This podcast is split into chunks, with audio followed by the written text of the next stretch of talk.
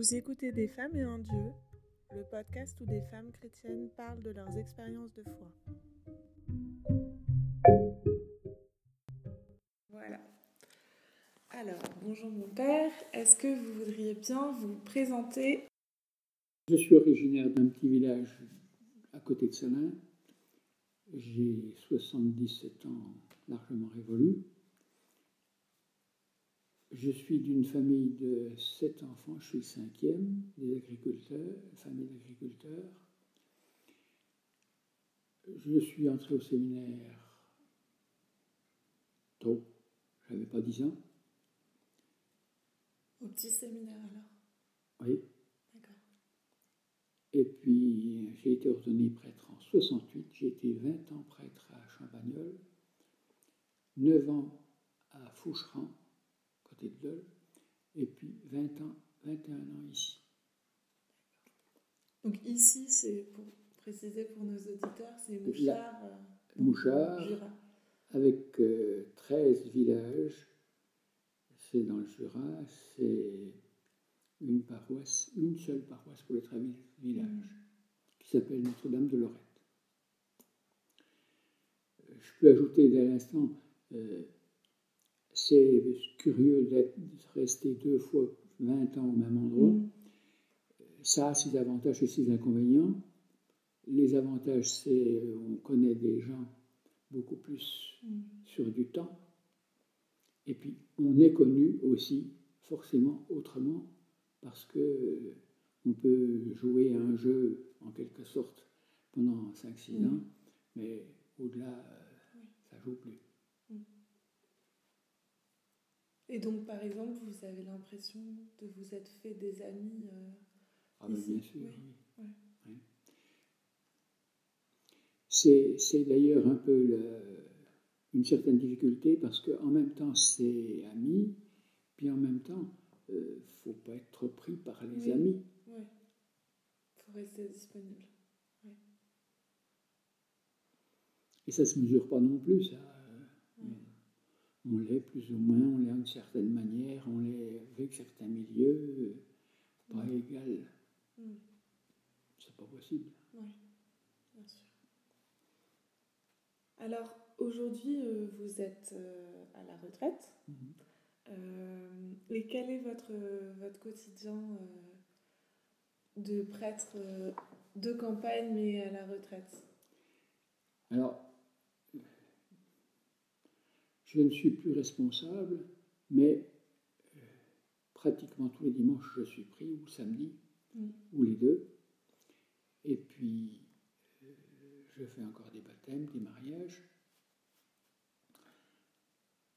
Si bien que euh, les gens pensent que je suis encore le curé, souvent, ici.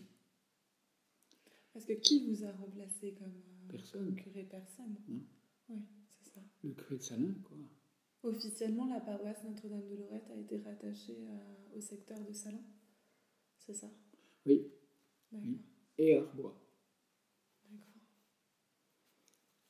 Et euh, c'est pas sans petite rivalité, forcément. Mais on fait avec. Mais du coup, vous êtes quand même encore euh, très pris par. Euh, encore bien, oui. Euh, Parce qu'en dehors de la messe, est-ce que du coup vous, vous continuez avec les réunions euh, de préparation Je suis un groupe de, du MCR, la vie mhm. montante, qui se retrouve euh, habituellement à Marlowe, qui regroupe en fait toutes les paroisses de Salins aussi. D'accord.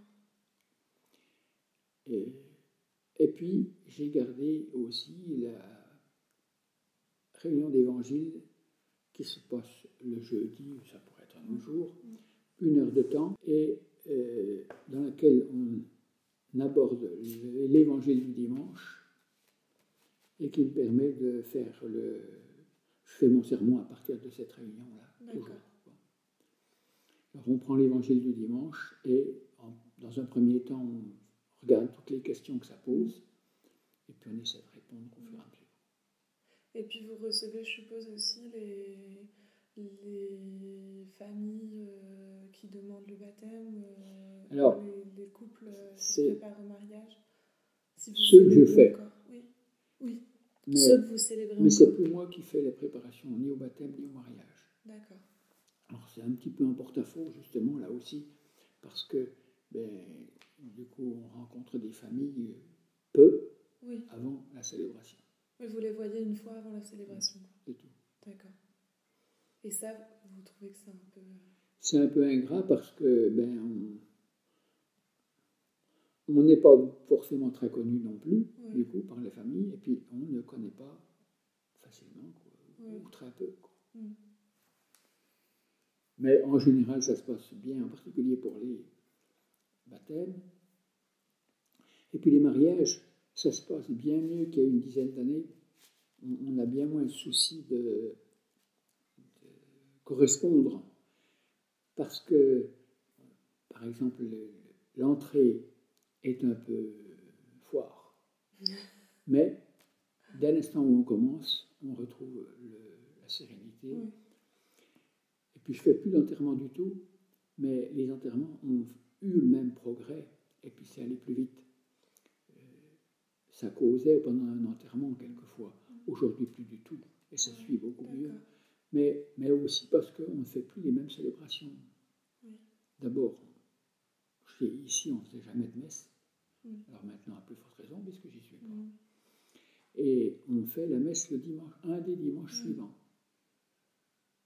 Et là, ça permet à des gens qui n'ont pas, pas, pu venir aux enterrements de venir à la messe. Mm, mm. Et ça permet aux familles de revenir.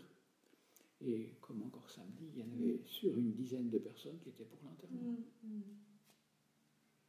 et vous n'avez pas ce, sentiment que, euh, en même temps que le sacrement, je pense notamment au, baptême et au mariage, euh, il, faut, euh, comment dirais-je, les, gens qui viennent ont un rapport tellement distant avec la foi qu'il euh, faut leur expliquer un peu les fondamentaux euh, de, de, la foi avant de... Oui, si on veut. Mais l'essentiel, c'est pas celui-là. L'essentiel, c'est du fait qu'ils savent plus grand-chose, les choses redeviennent intéressantes. Et d'autre part, euh, ils n'ont pas l'occasion, et ils le disent souvent en préparation au baptême en particulier, ils n'ont pas d'autres occasions de réfléchir sur ce qui est leur vie et sur leur façon dont ils regardent leur vie. Euh, combien de fois ils ont dit, et la preuve c'est que souvent ils viennent remercier après. Mm. Mm. Parce que ben, c'est. Et ils ne se font pas trop tirer l'oreille pour venir. Alors qu'il y a un temps, euh, c'était bien juste. Hein. Parce que maintenant, il y a peut-être plus ce côté on fait plaisir aux grands-parents. Euh, Alors, il y a sûrement plus ça, oui, d'une part, et puis, puis euh, ce fait qu'ils ne savent plus, les choses deviennent intéressantes parce qu'ils s'en étaient fait une idée très lointaine, et ça devient intéressant, donc c'est plus proche d'eux. Mm. Et donc, au mariage, c'est la même chose. Moi, je dirais, il y a moins de foi, mais c'est curieux parce qu'il y a plus de respect. Mm-hmm. Alors à ce propos, on peut dire aussi, euh, parmi ceux qui font les enterrements, mm. je crois qu'il y a un homme ici, chez, le, à deux. Et tout le reste, c'est une équipe euh, féminine. C'est toutes des femmes. Et euh, ça se passe très bien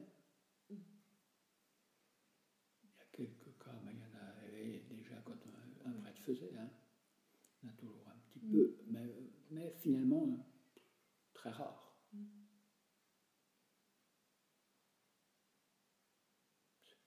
C'est même pas forcément un par un.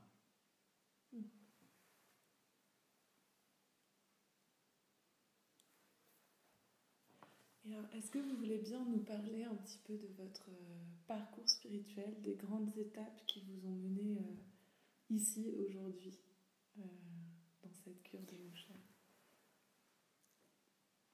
Alors, c'est difficile de dire parce que euh, un parcours spirituel, il n'est pas, il pas à noter. Hein, il n'est pas mesurable, il n'est pas euh, même strictement reconnaissable. On est d'abord des humains avec nos limites d'humains. Euh, et le parcours spirituel, il est inséparable du parcours on va dire. Euh, la, la foi se cultive et elle ne peut pas se vivre hors du contact avec les gens, avec le, dire, le peuple.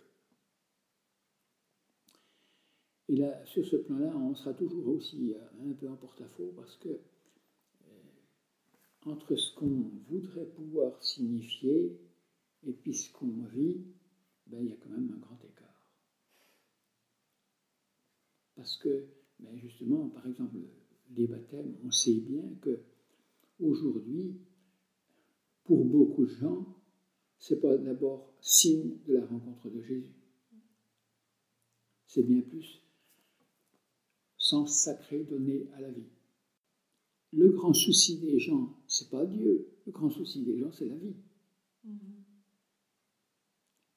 Et on peut, si on peut, faire comprendre que Dieu n'est pas à côté de la vie, mais que Dieu est précisément au service de la vie et de la bonne vie, de la bonté, de la beauté de la vie.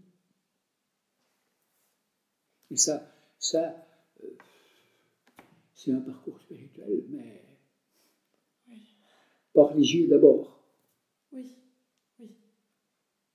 Là aussi, moi, je me bagarre encore bien. Pour beaucoup de gens, spirituel, c'est forcément religieux.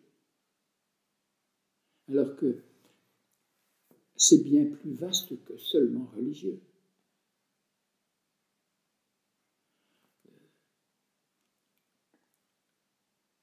Notre fonctionnement humain, il est corporel et spirituel. Mais spirituel, pas seulement religieux, spirituel parce que ben, le corporel, il a un poids, le spirituel, on essaie de l'aérer. Mais là encore, beaucoup de gens euh, n'ont pas ce lien, ne font pas facilement ce lien entre le spirituel de, de notre état d'esprit et le spirituel religieux. Mais il me semble aussi, c'est ce que vous disiez un peu pour le, baptême, que la richesse de l'Église dans une société qui aujourd'hui est quand même euh, tournée euh, autour du matériel, qui est matérialiste dans son essence, c'est justement d'apporter ce, ce sens du spirituel, de permettre aux gens d'avoir un espace euh, pour, pour prendre conscience de leur part spirituelle. Et peut-être, enfin je ne sais pas, mais moi j'ai l'impression que finalement notre échec, qui est notre échec commun euh, euh, en tant qu'Église, c'est de que les gens croient qu'il s'agit justement que de religieux alors qu'il s'agit de spirituel. Tout à fait.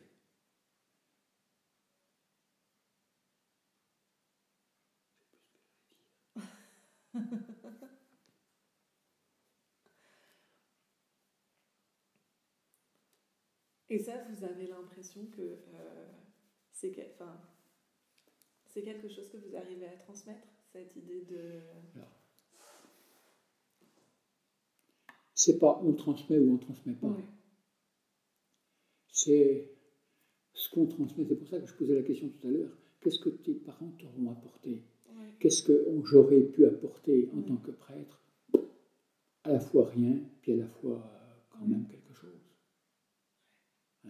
et je crois qu'il faut être humble là-dessus. C'est pas nous qu'on mesurera en plus. Mais concrètement, c'est aussi le fait que on, essaie, on porte quelque part un résultat. Oui. Mais lequel Difficile de dire.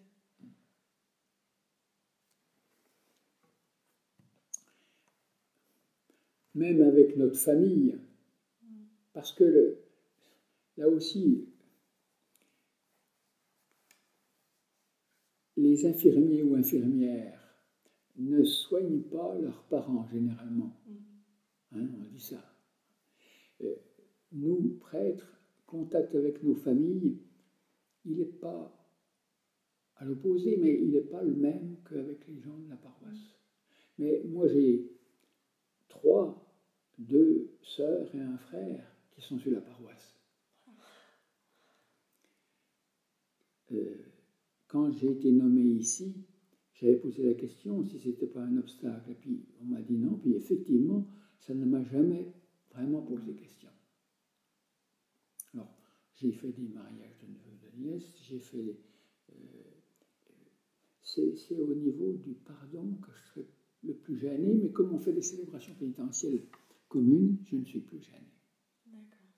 Puis je crois, du coup, ça ouvre la porte à une, une autre façon de vivre, euh, même, même le pardon. Et donc, si euh, vous, vous, êtes devenu prêtre, euh, vous avez l'impression que vous le devez à vos parents, au moins en partie?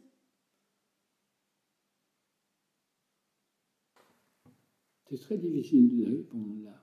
Parce que, sans doute, mais la foi de mes parents, c'est pas la mienne, mais la mienne n'est pas la foi de mes parents. Toi non plus. Oui, bien sûr. À un moment, il faut se réapproprier. Euh. Alors, d'une part, et puis d'autre part, il y a une question de mode quand même, de, fonctionnement. Hein. Et la foi de mes parents, c'était une foi solide, c'était mais, mais une foi où on gobait tout. Alors que mon grand souci, ça aura été de faire que la foi soit quelque chose d'intelligent et donc d'intelligible. Alors que euh, pour l'âge de mes parents, c'est justement presque de ne pas vouloir l'intelligible. Parce que dès qu'on posait des questions, c'était un peu manqué de foi. Donc, c'est très difficile. Euh, je ne sais pas bien pourquoi je suis devenu prêtre, mais je ne sais toujours pas. Comment ça se fait que ce soit. Enfin, ils ont quand même décidé de vous envoyer au petit séminaire? Ou c'est vous qui avez C'est moi qui avais demandé. C'est vous qui avez réclamé, d'accord. C'est moi qui voulais être prêtre, mais je ne savais pas bien ce que ça voulait dire non plus. Hein. Et pourtant, je n'ai pas eu des exemples de prêtres très marquants, loin de là. Et je, suis en train de penser là que du coup, euh, vos années de séminaire, si on compte les années de petit séminaire et puis ensuite les années de grand séminaire, euh, ça a été pile en fait pendant le, Concile Vatican II. Euh, le grand séminaire, oui. Ouais, et du coup, comment vous avez vécu ça? Comment vous l'avez perçu? Ben, il y a eu des tas de choses qui étaient vraiment progrès. Par mm. exemple, mes parents étaient agriculteurs. On n'allait pas au champ le dimanche, même s'il y avait plu toute la semaine, mm. Mm. sans que le curé dise vous avez le droit ou pas. Tu vois le pouvoir. Euh, également, moi je suis chasseur. Et j'étais déjà chasseur.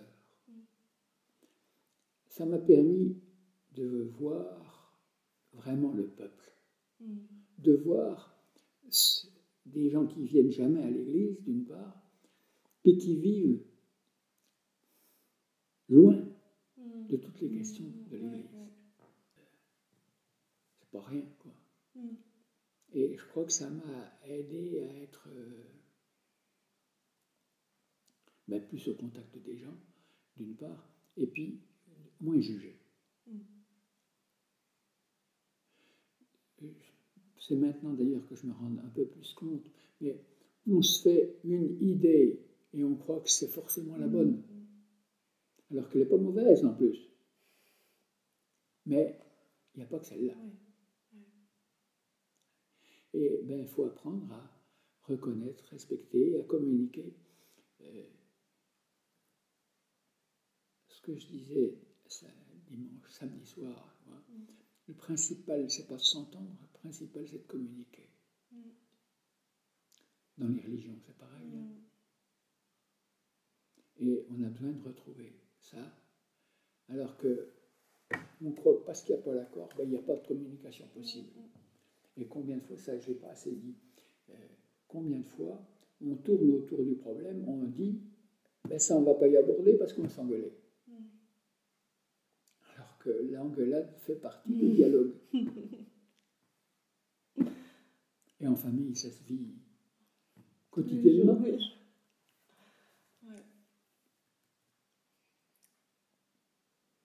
Et donc ça a pas, ça, vous, ça, vous avez l'impression que le concile, ça a été quelque chose qui ouvrait euh, pour, euh, pour votre euh, ministère de prêtre ensuite, quoi? Parce que on entend beaucoup que, que, ça a été une grande épreuve aussi pour, pour les prêtres, qu'il y en a pas mal qui ont quitté le sacerdoce. Alors, ça c'est, oui, mais c'est pas, c'est pas en lien avec le l'évolution de l'Église strictement, c'est bien mm. plus en lien avec l'évolution de la société. Mm. Parce que ben, la difficulté d'être reconnu mm. est la base. On, se vide pour finir sans, ressourcement direct. Quoi. Et, le concile a permis déjà, première des choses, de rencontrer un Dieu qui parle, alors qu'on avait un Dieu muet. Hein? Un Dieu qui parle. Et puis ensuite, ben, un Dieu qui parle par les hommes, par l'humanité. Jésus s'est fait homme. Et ben, nous avons à faire cette expérience que Dieu n'est pas dans les nuages, Dieu n'est pas au ciel, Dieu n'est pas euh, lointain, Dieu n'est pas tout-puissant, mais Dieu est vraiment dans l'humilité et, à justement spiritualiser la vie. Mm. Mm.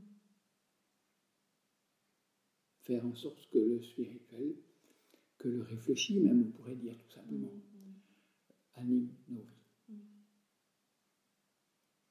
Au lieu de ne rester qu'au réflexe. Alors là encore, le réflexe n'est pas forcément mauvais, mais il n'est pas forcément bon chez, toute personne. Mm. Et il y a besoin d'une animation, il y a besoin d'un spirituel, d'une réflexion. Et alors, euh, ma question, euh, la question qui me vient là, c'est euh, et vous, comment vous faites pour que le spirituel anime votre vie? D'abord, il faut une part de réflexion. Mm. Et heureusement, on a exemple, le, journal La Croix de Paris. Mm. J'ai moi le panorama, mm. la vie, hein, qui n'est plus la vie catholique, qui est la vie, tout simplement, euh, qui, qui, donne des, des pistes de réflexion et, d'analyse. Et là, euh, c'est important justement de, toujours retrouver de la ressource. Euh, on peut savoir par cœur tout l'évangile et puis ne pas y croire. Et la difficulté, c'est que souvent, on n'a pas rejoint croire et aimer. Je me souviens toujours d'un gosse qui me dit un jour, comme ça, à brûle pourquoi t'aimes la messe, toi? Et j'étais déjà prêtre, hein et ça m'a fait réfléchir parce que je me suis dit, finalement, c'est vrai que c'est pas évident qu'on aime la messe. C'est pas évident qu'on aime croire. On croit. C'est pas, c'est pas évident qu'on aime croire. Et on ne jongle pas, justement. On ne fait pas fonctionner assez ce, lien entre croire et aimer. Donc, euh, par exemple, vous dites que vous, lisez la croix au panorama, vous priez à partir de l'actualité? Vous essayez de distinguer le spirituel dans l'actualité? J'ose pas répondre, parce que c'est les gens qui peuvent répondre. Oui. Ça se voit dans les homélies ou pas. Mm. Mais bon, mon souci, c'est d'essayer. Mais le résultat, ça a. Euh, des fois, je me pense, mon grand souci, c'est pas que les gens soient d'accord avec moi. Mon grand souci, c'est que ce qu'on dit fasse réfléchir. Oui. J'aime bien quand que les gens soient d'accord aussi. c'est important à redire ça. Et euh,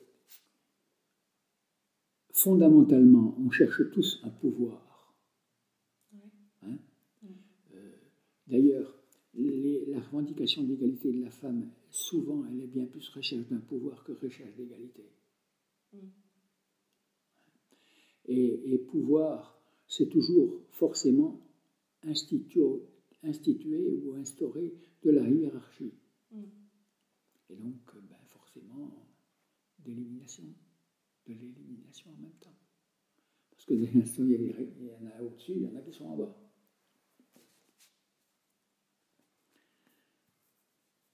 C'était quoi la question euh... Quel est votre rapport avec les femmes? Euh, Comme prêtre, comme homme qui du coup doit rester célibataire euh, Est-ce que ça a changé avec le temps? Euh, Oui, mais on avait appris à avoir plutôt peur des femmes. Au séminaire ben, C'était simplement une façon de vivre que, que entre garçons. Donc, et puis, prof, on n'avait aucun prof féminin. Mm. Donc, euh, il y avait une certaine euh, distance naturelle, en quelque sorte. Ça vous a fait un choc quand vous êtes arrivé dans une paroisse d'avoir euh, des femmes tout d'un coup tout autour de vous? Je ne me rappelle plus bien, mais je ne crois pas que ça a été un choc. Non, c'était, simplement un fait. Et puis, euh, c'était Champagnol, on était cinq prêtres au moment. Moi, je me souviens que j'avais 16 heures de caté par semaine. Et puis, euh, la difficulté, elle est toujours. Euh, il y a des gens qu'on, naturellement qu'on aime bien. Oui, bien sûr. Hein? Et euh, aimer Dieu, ça n'est pas plus aimer personne, c'est aimer tout le monde. Or, aimer tout le monde, c'est pas le plus facile non plus, parce que ben, on se fait sabrer aussi. Je m'en souviens pas énormément quand même, mais j'en ai reçu des lettres d'insultes, des lettres anonymes. Mm. C'est, dur ça. Hein. Bien plus que la, relation avec les femmes. Alors ça a évolué aussi au, fait, au sens où, je crois, euh, on s'est retrouvé avec un certain nombre de gens qui ont de la formation. Pas seulement les gens prennent les places, par exemple au niveau catéchèse, ou au niveau animation liturgique, ou au niveau euh, visite des malades, mais les gens ont une pratique qu'ils ont apprise et qui continuent d'apprendre. Et euh, on se situe non plus sur un plan de pouvoir, et je souligne le sacrement des malades, par exemple. C'est celui qui est le plus difficile à vivre généralement. Parce que ben, il y a les gens qui connaissent les malades en question, ce n'est pas eux qui vont donner le sacrement, c'est le prêtre qui vient les donner. Et, là, à mon avis, il faudra assez vite que, ça change, ça, qu'il y ait une séparation des pouvoirs, en quelque sorte, par rapport au sacrement. Mais, mais euh, justement, euh, le pouvoir qu'on a, il est très artificiel. Et il ne peut pas être franchement bien reconnu dans la, situation par rapport aux malades. Mm-hmm. Et donc, euh, les gens qui font les visites des malades euh, ont bien plus de pouvoir que nous, mm. en l'occurrence. Mm. Donc ça égalise. Et, c'est un bienfait pour finir. Mm. Mais ça reste qu'il n'y a que le prêtre qui donne le sacrement.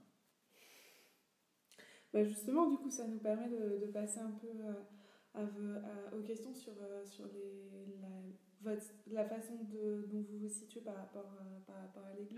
Et justement, ce que vous dites, ça m'intrigue beaucoup ce que vous dites euh, sur le fait que le prêtre, enfin les prêtres, avaient du pouvoir et n'en ont plus. Est-ce que vous pourriez expliciter un peu ce que vous, ce que vous voulez dire par là?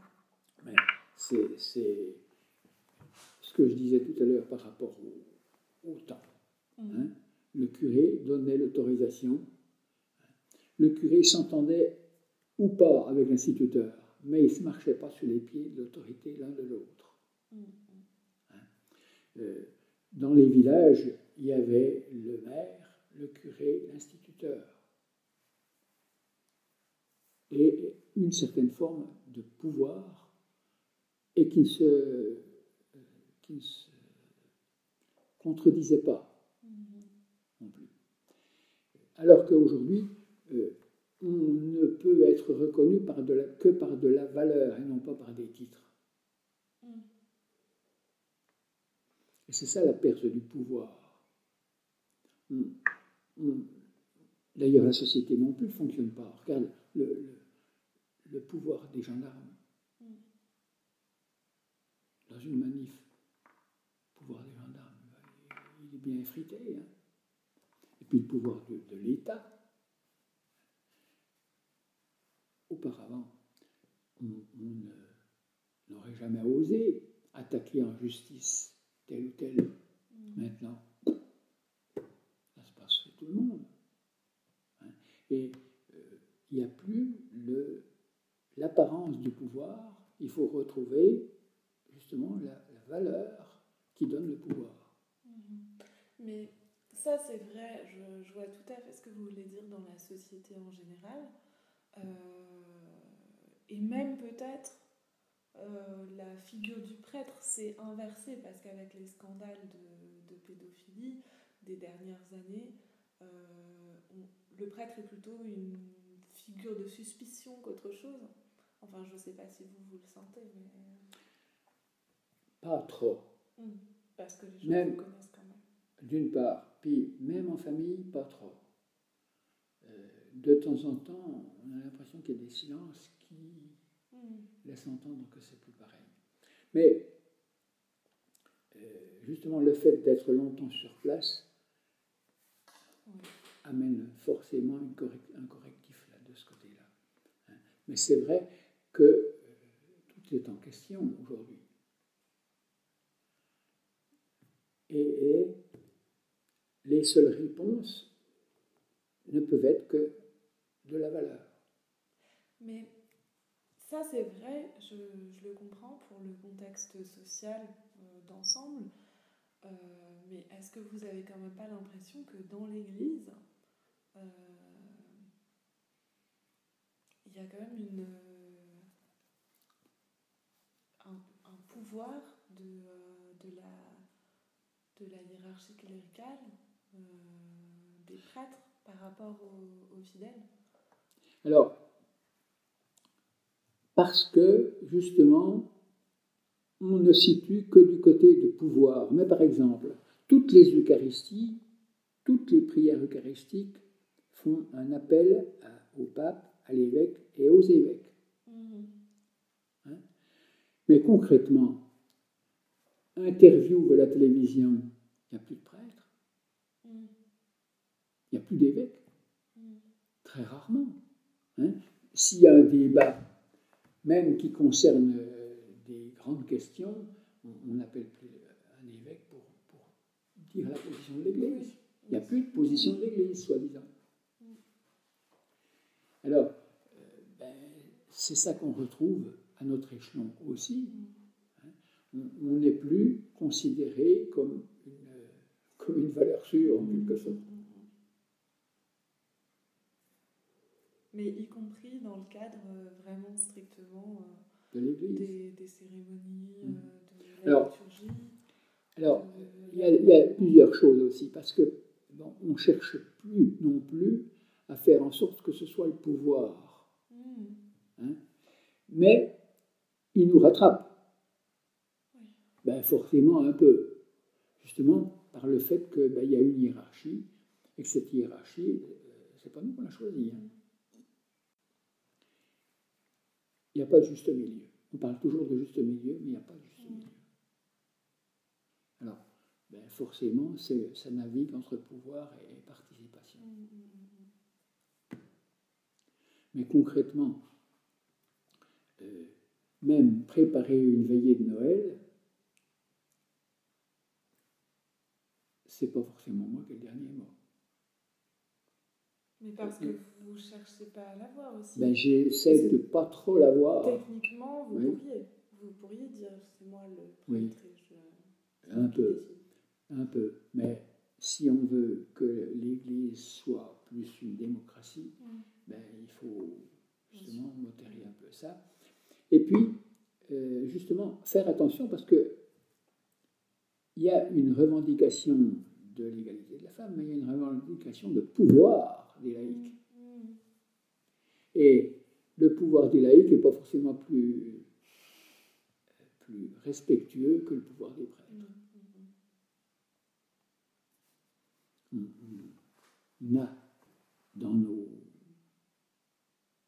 dans nos associations, on peut dire, quoi, des gens qui manifestement euh, se sentent indispensables. Mm. faut jongler avec.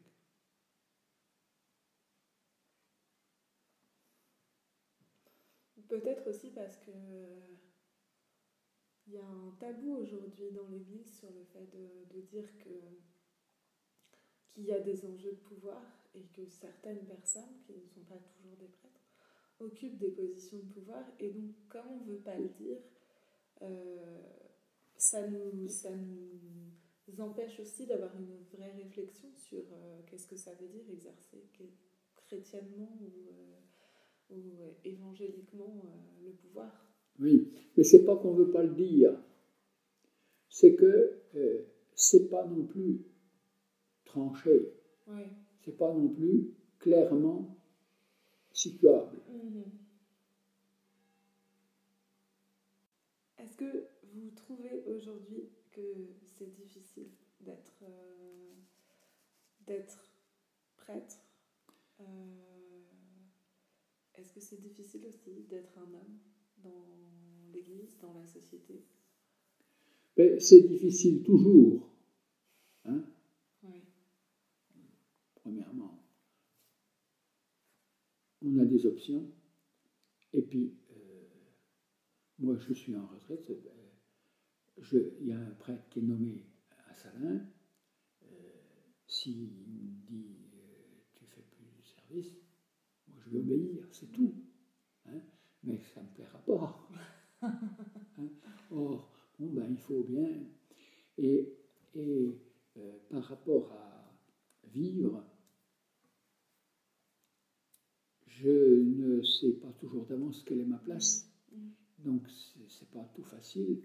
Mais, euh, premièrement, euh, j'ai encore une santé correcte. J'ai un bon contact avec des- les gens. Euh, ils m'ont pas mis dehors. Donc finalement, c'est pas si difficile. Donc, euh, c'est pas si difficile, oui, il faut. Mais c'est comme de tout, hein.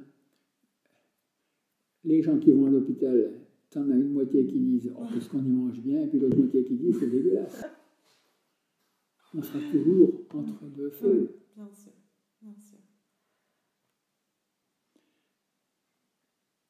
Puis en plus, tu es, au travail dans, dans ton. Là, tu es au travail? Quand on a été à l'école, on râlait après l'école. Puis après, on dit Oh, c'était bien l'école. Les gars qui étaient à l'armée, c'était horrible. Puis après, oh, ben, c'était bien l'armée. C'est ça la vie. Toujours en décalage, quoi. Parce que mm. ce qu'on observe, on ne le reconnaît pas bien. Et puis, euh, ce qu'on aime sera toujours un peu partiel parce que on croit que tout le monde aime ce qu'on aime. Ah Et on croit que dès l'instant où on l'aime, tout le monde devrait l'aimer. il faut faire l'expérience que c'est pas comme ça.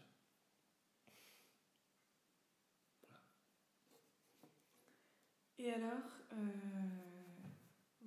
pour conclure sur euh, une note un peu euh, d'optimisme, comment est-ce que vous voyez l'Église de demain? Est-ce que... Alors, il n'y a pas d'église de demain, il y a l'église de toujours. Hein? Et puis, euh, l'essentiel, et je crois qu'on est en bonne voie, c'est que l'église soit, et que les chrétiens, qui sont l'église, il n'y a pas que la hiérarchie qui est l'église, hein? mais en particulier les femmes sont l'église, bien autant que la hiérarchie. Et l'important, c'est que on soit attelé à une qualité de vie et qu'on soit à rappeler qu'il y a moyen de faire une qualité de vie. Mais il faut s'y coltiner. Mm. C'est pas gagner d'avance et puis c'est pas. L'efficacité, c'est pas à nous de la mesurer.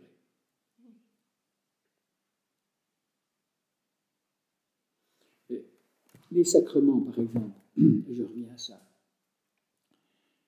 Pour beaucoup de gens, l'essentiel, c'est de les avoir faits.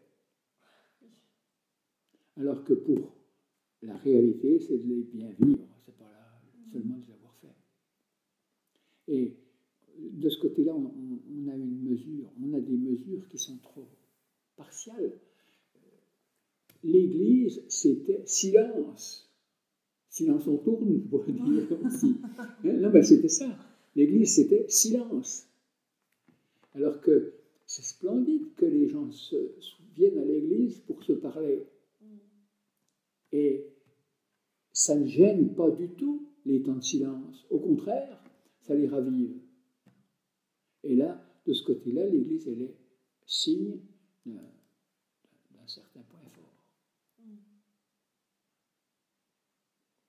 Et puis, ben, ce qu'on fait de réflexion sur l'Évangile, ce qu'on fait de réflexion sur les préparations de sacrements, ce qu'on fait de réflexion sur les fêtes.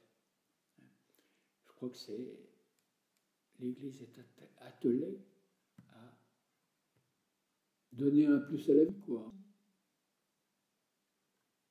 Mais en faisant attention que on ne le donne pas parce qu'on l'a, on essaie de se le donner aussi.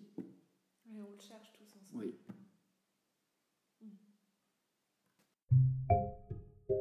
Voilà, c'est tout pour aujourd'hui. Je serai heureuse d'avoir vos avis, réactions et commentaires sur la page Facebook Des femmes et un dieu ou à l'adresse mail desfemmesetundieu@vivaldi.net.